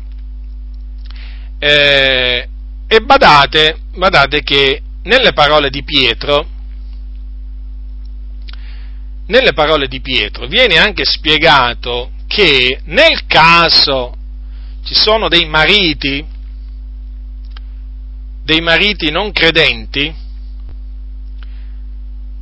questa è la ragione, diciamo, che spingerà, il motivo che spingerà il marito non credente ad accettare la parola di Dio, cioè il vedere la propria moglie sottomessa, sottomessa e quindi avere una condotta casta e rispettosa verso il proprio marito. Dunque senza parola, cioè una moglie casta e rispettosa, una moglie soggetta al proprio marito, con questa condotta ha la possibilità di guadagnare senza parola il proprio marito, senza parola, considerate voi solamente il marito, considerando solo la condotta casta e rispettosa, sarà guadagnato. Chiaramente bisogna anche tenere presente di, parole di, di, alcune parole dell'Apostolo Paolo, perché l'Apostolo Paolo dice anche, perché è giusto anche diciamo, dire queste cose, perché qualcuno allora potrebbe dire, beh, ma allora io, io sono, sono sposata con un non credente, allora faccio così e sicuramente guadagnerò il mio marito. Beh, questa è un'eventualità perché in effetti eh, la scrittura dice anche, Paolo dice anche, o moglie che sei tu se salverai il marito, questo lo dice in 1 Corinzi, capitolo 7, versetto 16, ma comunque sia, eh, il comandamento di avere una condotta casta e rispettosa, quello rimane. E naturalmente di questa condotta, eh, di questa condotta casta fa parte anche l'ornamento. L'ornamento, sì, che non deve essere quello esteriore, e qual è quello esteriore? Quello che consiste nell'intrecciarsi i capelli, nel mettersi attorno gioielli d'oro, nell'indossare vesti sontuose. Queste cose non sono cose che si addicono a donne che fanno professione di pietà, quindi vanno evitate, ma come naturalmente vanno evitate anche trucchi, vanno evitate vesti provocanti e così via, non sono cose che si addicono a donne che fanno professione di pietà eh, perché l'ornamento deve essere quello occulto del cuore fregiato, dell'ornamento incorruttibile, dello spirito benigno, che lo spirito benigno e pacifico che agli occhi di Dio di grande prezzo. E notate che così si adornavano una volta le sante donne speranti in Dio, le quali erano soggette ai loro mariti, tra cui Sara. Sara che ubbidiva ad Abramo, quindi era soggetta ad Abramo, a tal punto che lo chiamava Signore considerate. Diceva che Abramo era il suo Signore. Dunque, vedete, eh, voi sorelle sposate, avete in Sara, che è vostra madre, un esempio di donna eh, soggetta al proprio marito, di una donna che aveva un ornamento esteriore che piaceva al Signore. E vorrei ricordarvi che Abramo possedeva pure dell'oro, eppure vedete, la scrittura fa comprendere chiaramente che Sara non si adornava di gioielli d'oro. Ne aveva la possibilità, ma non si adornava con dei gioielli d'oro. Eppure Abramo era un uomo molto ricco che disponeva anche di oro. Questo fa, fa chiaramente capire che Santa Donna fosse Sara. Dunque, l'adornamento, l'ornamento esteriore è qualche cosa, qualche cosa a cui una donna cristiana deve prestare attenzione. Naturalmente il fatto che la, donna, la moglie deve essere soggetta al marito implica anche che, eh, naturalmente, essendo che il capo della moglie, eh, della moglie è l'uomo, la donna quando prega o profetizza deve avere il capo coperto. Naturalmente questo a prescindere che sia sposata, sia sposato o meno, eh, perché naturalmente anche le vedove e anche le nubili si devono velare il capo quando pregano profetizzano, perché comunque sia il capo della donna rimane l'uomo. Però nel caso appunto della donna sposata va, ricordato, va ricordato che anche lei si deve velare il capo quando prega o profetizza, e questo a motivo degli angeli, perché appunto deve avere un segno sul capo, un segno dell'autorità da cui dipende, e questo segno è il velo che appunto si deve mettere quando prega o profetizza, per rendere all'uomo che è il suo capo l'onore che gli spetta. Essendo il suo capo va onorato, un capo va onorato. E se invece non si mette la donna il velo quando prega o profetizza, disonora il suo capo.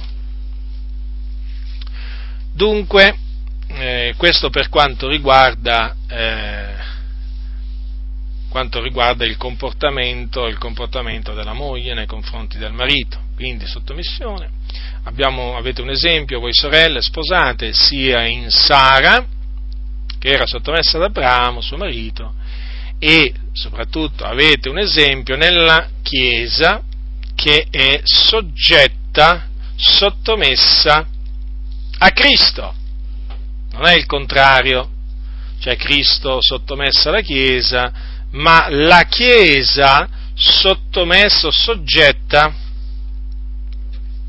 soggetta a Cristo, perché appunto Cristo è il capo della Chiesa. Vedete?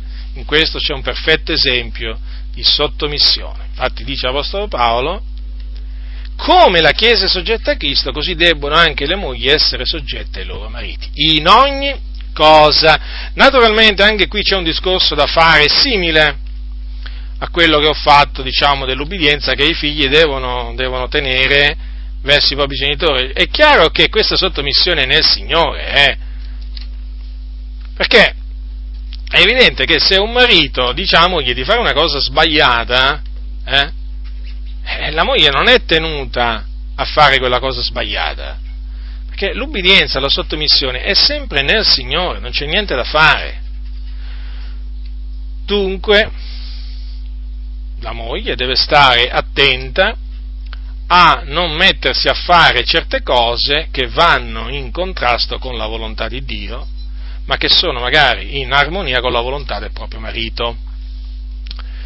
Per quanto riguarda il marito, anche per i mariti ci sono dei comandamenti verso le proprie mogli, eh? perché Dio è giusto, sapete? Dio non ha riguardo alla qualità delle persone, Dio è giusto. Mariti, capitolo 5 degli Efesini, amate le vostre mogli come anche Cristo ha amato la Chiesa e ha dato se stesso per lei, affin di santificarla dopo averla purificata con lavacro dell'acqua mediante la parola, affin di fare gli stesso comparire dinanzi a sé questa Chiesa gloriosa, senza macchia, senza rugo, cosa alcuna, simile ma santa e irreprensibile.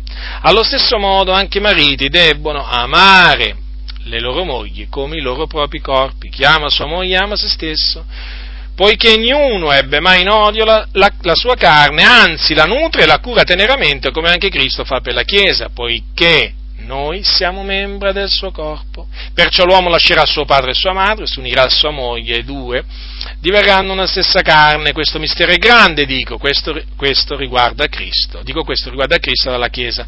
Ma d'altronde anche fra voi, ciascuno individualmente, così ami sua moglie come ama se stesso, e altresì la moglie rispetti il marito.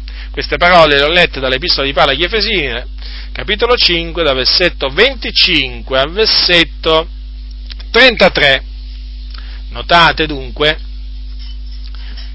questi comandamenti dati dall'Apostolo Paolo da parte di Dio per i mariti.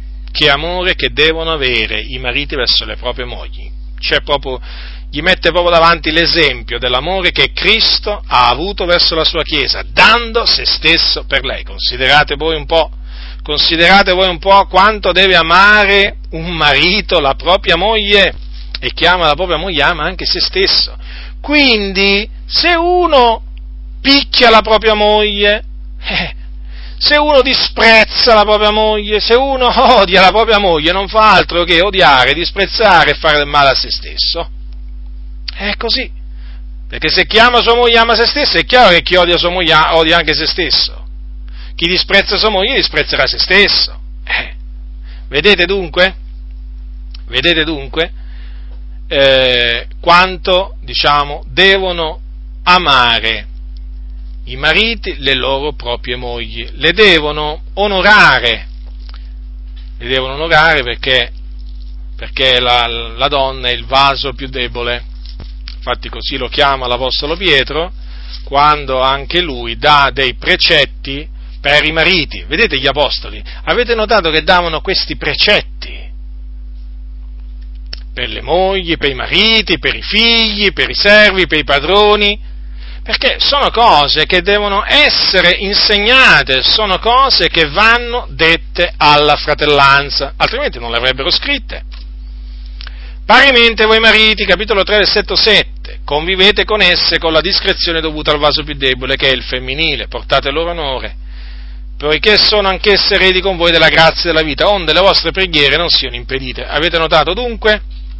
Dunque, bisogna eh, portare onore alla propria moglie, che è il vaso più debole, eh, affinché le proprie preghiere non siano impedite. Che significa? Significa che se un marito maltratta la propria moglie, la maltratta, gli dice parolacce, la picchia, ha voglia pregare, ha voglia gridare al Signore, Signore dammi questo, Signore fammi questo, quelle preghiere saranno impedite, non saranno esaudite, come è giusto che sia, perché non è ammissibile che un credente si comporti in maniera iniqua, in maniera crudele, in maniera violenta verso la propria moglie e poi abbia la sfacciataggine di venire davanti al trono di Dio e dire Signore, fammi questa grazia, Signore dammi questo, ho bisogno, pensando eh, che Dio esaudirà la sua richiesta, no, quella preghiera rimarrà inesaudita fino a che il marito non si convertirà dalle sue vie malvagie perché di vie malvagie si tratta perché un marito che si comporta in maniera sbagliata verso la propria moglie sta battendo vie malvagie, sentieri tortuosi. Quindi, attenzione, massima attenzione a queste parole, fratelli, onde le vostre preghiere non siano impedite. È chiaro che questa è una delle, una delle conseguenze, eh? Uno, una delle conseguenze a cui va incontro un marito, un marito spietato. Ma poi naturalmente state tranquilli che il giudizio di Dio su questi uomini arriva, arriva, arriva, arriva puntuale, in maniera inesorabile, se non si convertono, perché Dio è giusto, fratelli nel Signore, Dio non ha riguardi alla qualità delle persone chi fa torto riceverà la retribuzione del torto che avrà fatto e non ci sono riguardi personali. Dio non guarda se sei uomo o sei donna, sei giovane o sei vecchio, sei savio o ignorante, ricco o povero. Se tu ti abbandoni al male, non ti converti dal male, il Dio ti giudicherà, ti punirà, ti flagellerà. In questo caso, in questo caso la punizione si abbatterà su quei mariti che disprezzano le proprie mogli. Non esiste, non esiste nella Bibbia che un uomo disprezzi la propria moglie, no, la deve onorare, la deve rispettare, la deve amare. Quindi queste cose sono scritte per nostro ammaestramento, fratelli, e quindi è bene che prestiamo attenzione a quello che il Signore ha voluto che fosse scritto. Per quanto riguarda, per quanto riguarda il vincolo matrimoniale, e con questo naturalmente argomento concludo il mio insegnamento, esso si scioglie solo con la morte di uno dei due coniugi. Non esiste altra causa che eh, sciolga il vincolo matrimoniale. In base alla parola di Dio non esiste.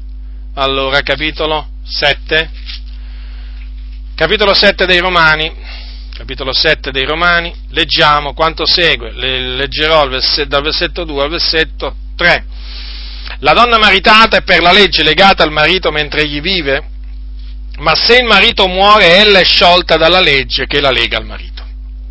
Ond'è che se mentre vive il marito e la passa da un altro uomo sarà chiamata adultera, ma se il marito muore ella è libera di fronte a quella legge in guisa che non è adultera se diviene moglie di un altro uomo. Quindi come potete vedere, fino a che la, diciamo, il, mari, il, proprio marito vive, la donna, la donna è legata, è legata al proprio marito ed è sciolta dal vincolo matrimoniale solo se il marito muore. Allora solo in quel caso ella è libera di sposare o di, di sposarsi o di risposarsi, solo nel caso della morte del proprio marito. Quindi da, solo da vedova si può eh, si può risposare. C'è appunto questo, eh, c'è la legge appunto che lega, lega marito e moglie, la legge di Dio. E eh, questa, eh, diciamo, questo, questo legame può essere sciolto solo con la morte. Infatti quando la scrittura dice, ciò, quando Gesù disse ciò che eh, Dio ha congiunto, l'uomo non separe, intendeva dire che in effetti l'uomo non è autorizzato a separare, a sciogliere il vincolo matrimoniale, no? Solo Dio, ecco la morte, cioè Dio fa morire uno dei due e l'altro naturalmente a quel punto eh, Dio ha congiunto e Dio scioglie in altre parole, ma l'uomo non può mettersi a sciogliere i matrimoni, come per esempio fa il Papa. No, il Papa scioglie i matrimoni. Ah, voi direte come? Cosa stai dicendo? Sì, sì, il Papa scioglie tanti matrimoni ogni anno. Eppure loro dicono che sono contro il divorzio. Sì, sì, ma il Papa scioglie i matrimoni e come se li scioglie? Ne scioglie tantissimi, solo che queste cose sono, diciamo, tenute nascoste ai più ma la verità è che la Chiesa Cattolica Romana è a favore del divorzio. È come se è a favore del divorzio delle seconde nozze, quando in certe, in certe circostanze è a favore. E come? E come? Basta leggere il, diritto, il codice di diritto canonico e vi, eh, vi renderete conto di quante situazioni ci siano eh, nel codice di diritto canonico che permettono l'annullamento del matrimonio. L'annullamento del matrimonio è il passaggio Annullamento del matrimonio significa scioglimento del vincolo matrimoniale. Eh? Attenzione a questi termini giuridici eh, che usano i, i, teologi papisti. Eh? Attenzione perché eh, spesso sono fumo negli occhi. Fumo negli occhi. Praticamente quello che loro chiamano annullamento del matrimonio è uno scioglimento del vincolo matrimoniale, che loro ritengono che Pietro Pietro, eh, loro lo chiamano Pietro, il loro Papa, abbia l'autorità appunto, eh, cioè abbia questa potestà di sciogliere il vincolo matrimoniale. D'altronde è eh, come? C'ha le chiavi del regno dei cieli, loro dicono, il Papa, successore di Pietro, sapete un po' appunto le cose come, come le presentano loro, e quindi può sciogliere pure il vincolo matrimoniale. Questa è un'abominazione nel cospetto di Dio, perché non esiste uomo sulla faccia della terra che può sciogliere il vincolo matrimoniale. Quindi il Dio lo scioglie quando appunto fa morire uno dei due, perché, eh, perché dico così? Perché è Dio che fa morire, lui che fa vivere, lui che fa nascere e lui che fa morire. Quindi nel momento in cui il marito muore, allora la propria moglie è libera di passare a seconde nozze, come anche naturalmente nel caso, nel caso sia, sia, la moglie che muore, allora il marito, vedo, rimasto vedovo, può passare a seconde, seconde nozze. Questo lo conferma l'Apostolo Paolo poi anche eh, ai Corinzi, quando dice, sempre al capitolo 7 di, però di Primo Corinzi, la moglie è vincolata, 739, è vincolata per tutto il tempo che vive suo marito, ma se il marito muore, notate ancora una volta, ma se il marito muore, quindi l'unica condizione che permette alla, alla, alla donna di passare a seconde nozze è appunto la morte del marito. Ella è libera di maritarsi a, chi vuole, purché sia nel Signore. Non di meno, ella è più felice, a parer mio, se rimane com'è, e credo di avere anch'io lo, spi, lo, Spirito di Dio. Quindi, vedete, in questo caso l'Apostolo Paolo ha detto, sì, una donna che rimane vedova, certo, c'è questa possibilità, è autorizzata a risposarsi, però è più felice, dice. Non è che ha detto che sarà infelice se si risposa, però è più felice, a parere di Paolo, se rimane com'è, quindi se rimane vedova, se rimane vedova è più felice. Però badate bene, eh, badate bene che eh, ci sono dei casi in cui eh, di vedove a cui è comandato proprio di sposarsi, eh? no, perché alcuni potrebbero prendere questo passo. Allora, perché Paolo dice in, in Timo, a Timoteo che le vedove giovani, io voglio dunque che le vedove giovani, capitolo 5, versetto 14, si maritino, abbiano figlioli, governino la casa, non diano agli avversari alcuna occasione di maldicenza. Vedete dunque, quanto alle vedove giovani, proprio, è bene che proprio si maritino. Eh, per quanto riguarda appunto, per quanto riguarda, per diciamo, soffermarmi diciamo, eh, per dire qualche cos'altro appunto sulla, sulla causa scioglie, l'unica causa che scioglie il vincolo matrimoniale. Ho detto che appunto è la morte di uno dei due. Allora voi direte, ma la fornicazione, in caso di fornicazione di uno dei due, allora non esiste eh, l'autorizzazione da parte di Dio a passare a seconde nozze? No, non esiste. Non esiste, esiste l'autorizzazione a mandare via la parte infedele, ma non esiste nessuna autorizzazione a passare a seconde nozze, perché il passaggio a seconde nozze nel caso eh, uno dei due ehm, venga, venga, tradito, quindi dalla, da parte della, eh, diciamo della parte tradita, costituisce adulterio, come anche costituisce adulterio naturalmente il matrimonio poi eh, di, una, eh, di una persona con la persona che ha tradito.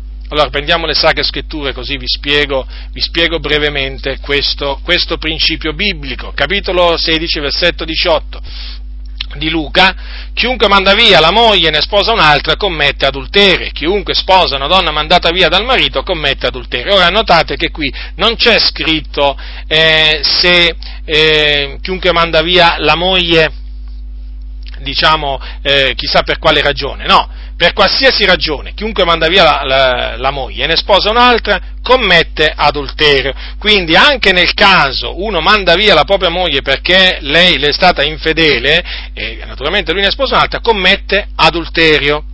Il fatto è che eh, la differenza eh, è, solo, è solo una, cioè che nel caso il marito manda via la propria moglie per, perché questa è stata infedele, ha, ha, diciamo, la manda via eh, perché ha questo permesso di mandarla via. Ecco. Eh, ma nel caso la manda via per un'altra ragione, non c'ha questo permesso, eh? la fa essere adultera. Quindi, anche nel caso il marito manda via la propria moglie per fornicazione, anche in questo caso, se ne sposa un'altra, lui commette adulterio. E poi notate bene che anche chi sposa la donna mandata via dal marito commette adulterio, eh? Anche questo è da, tenere, è da, tenere, bene a mente. Naturalmente queste parole di Gesù fanno chiaramente capire come il matrimonio, ulteriormente fanno capire che il matrimonio è sciolto solo dalla morte di uno, di uno dei due. Il concetto, molto, il concetto, è molto, semplice. Allora, veniamo allora a un altro, diciamo, eh, a un altro caso. Eh, al caso di un credente che viene abbandonato dalla parte, diciamo, dal coniuge non credente. Praticamente è quello di cui, pa- di cui, Paolo parla ai Corinzi. Allora prendete il capitolo 7 dei Corinzi, primo Corinzi, dal versetto 12 al versetto 16 leggerò. Ma gli altri dico io, non il Signore.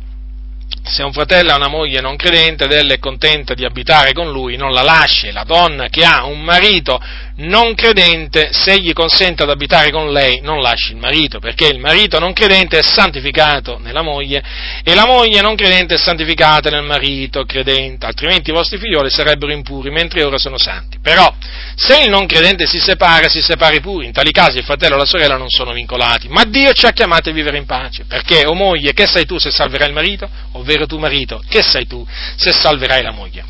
Dunque, nel caso il non credente eh, si separa dal credente, allora in questo caso il credente deve lasciare andare il non credente, cioè non è più obbligato a continuare a vivere sotto lo stesso tetto con il non credente.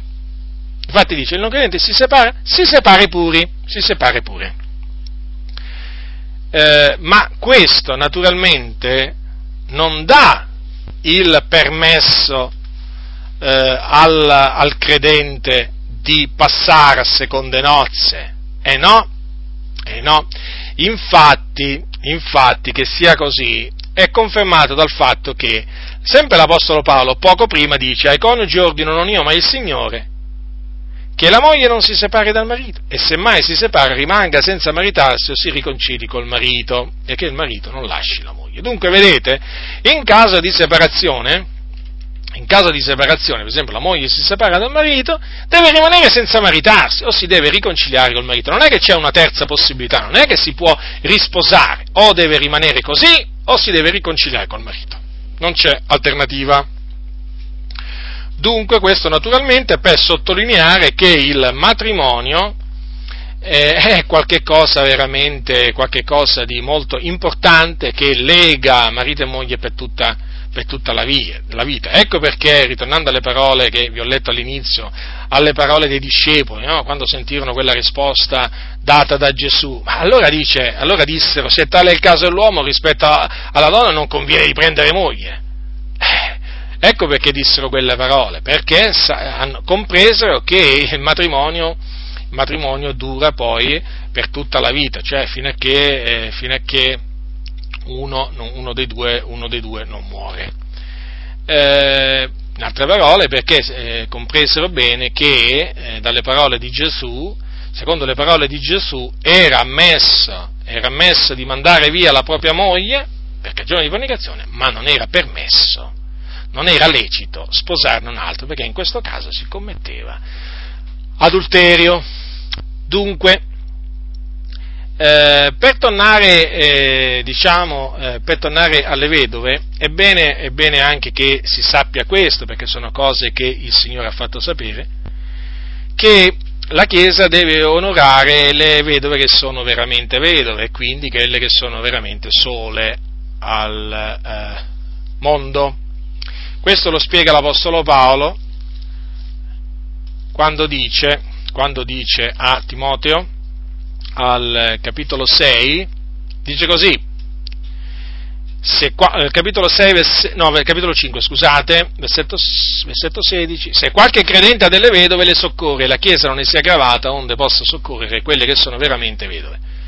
Quindi, quelle che sono veramente vedove sono, eh, in base sempre alle parole dell'Apostolo Paolo, queste, eh, dal versetto 5, eh, versetto, al versetto, versetto 5. Or la vedova che è veramente tale, solo al mondo, ha posto la sua speranza in Dio e persevera in supplicazione e preghiere notte e giorno. Quindi praticamente le vedove che sono veramente vedove sono quelle che non hanno né figli né nipoti, che non hanno nessuno in effetti che si può prendere cura di loro, della propria famiglia, eh, perché fino a che una vedova ha dei figli e dei nipoti, sono questi che devono eh, prendersi cura eh, di lei, eh, come dice la scrittura, devono, devono mostrarsi pivi verso la propria famiglia, rendere il contraccambio ai loro genitori, perché questo è accettevole nel cospetto, nel cospetto di Dio.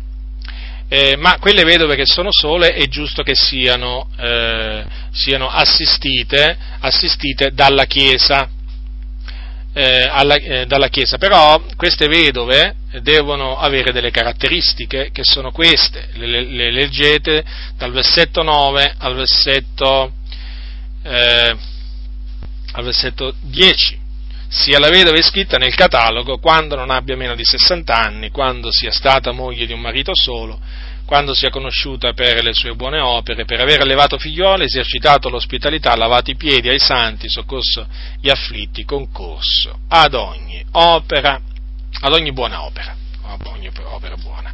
Quindi, vedete, ci sono delle chiare direttive nella Sacra Scrittura per quanto riguarda l'assistenza delle vedove, quali vedove devono essere assistite, quindi non tutte. Le vedove giovani, come abbiamo visto prima, devono maritarsi, perché Paolo dice voglio dunque che le vedove giovani si maritino. Però poi, per quanto riguarda le vedove che hanno figli o nipoti, questi devono essere assistiti dai propri figli e dai propri nipoti, eh, mentre quelle che sono eh, sole, allora queste veramente vanno assistite dalla Chiesa. Infatti dice onde la Chiesa possa soccorrere quelle che sono veramente vedove. Quindi, il ragionamento di Paolo è giusto, eh? e non può essere altrimenti. Qui Paolo parla ispirato dallo Spirito Santo. Se qualche credente ha delle vedove, le aiuti, le soccorra. E la Chiesa non ne sia aggravata, certo, affinché possa soccorrere quelle che sono veramente vedove. Quindi eh, anche queste cose è bene che si sappiano, d'altronde, lo ripeto, l'Apostolo ce l'ha fatte sapere e quindi eh, le dobbiamo sapere e le dobbiamo mettere in pratica. Dunque questo per quanto, riguarda, per quanto riguarda l'insegnamento di oggi, che ho avuto in cuore di trasmettervi, eh, ho avuto in cuore di trasmettervi questo insegnamento affinché, eh, affinché ogni credente sappia eh, ciò che la Bibbia dice a riguardo, a riguardo della famiglia, a riguardo eh, dei doveri e dei diritti che hanno, che hanno i genitori, che hanno i figli, che ha un marito, che ha una moglie. Queste sono cose giuste nel cospetto di Dio, vanno, eh, vanno proclamate, vanno osservate per il bene, per il bene della, eh, del credente e vanno osservate anche per il bene della Chiesa. La grazia del Signore nostro Gesù Cristo sia con tutti coloro che lo amano con purità incorrotta.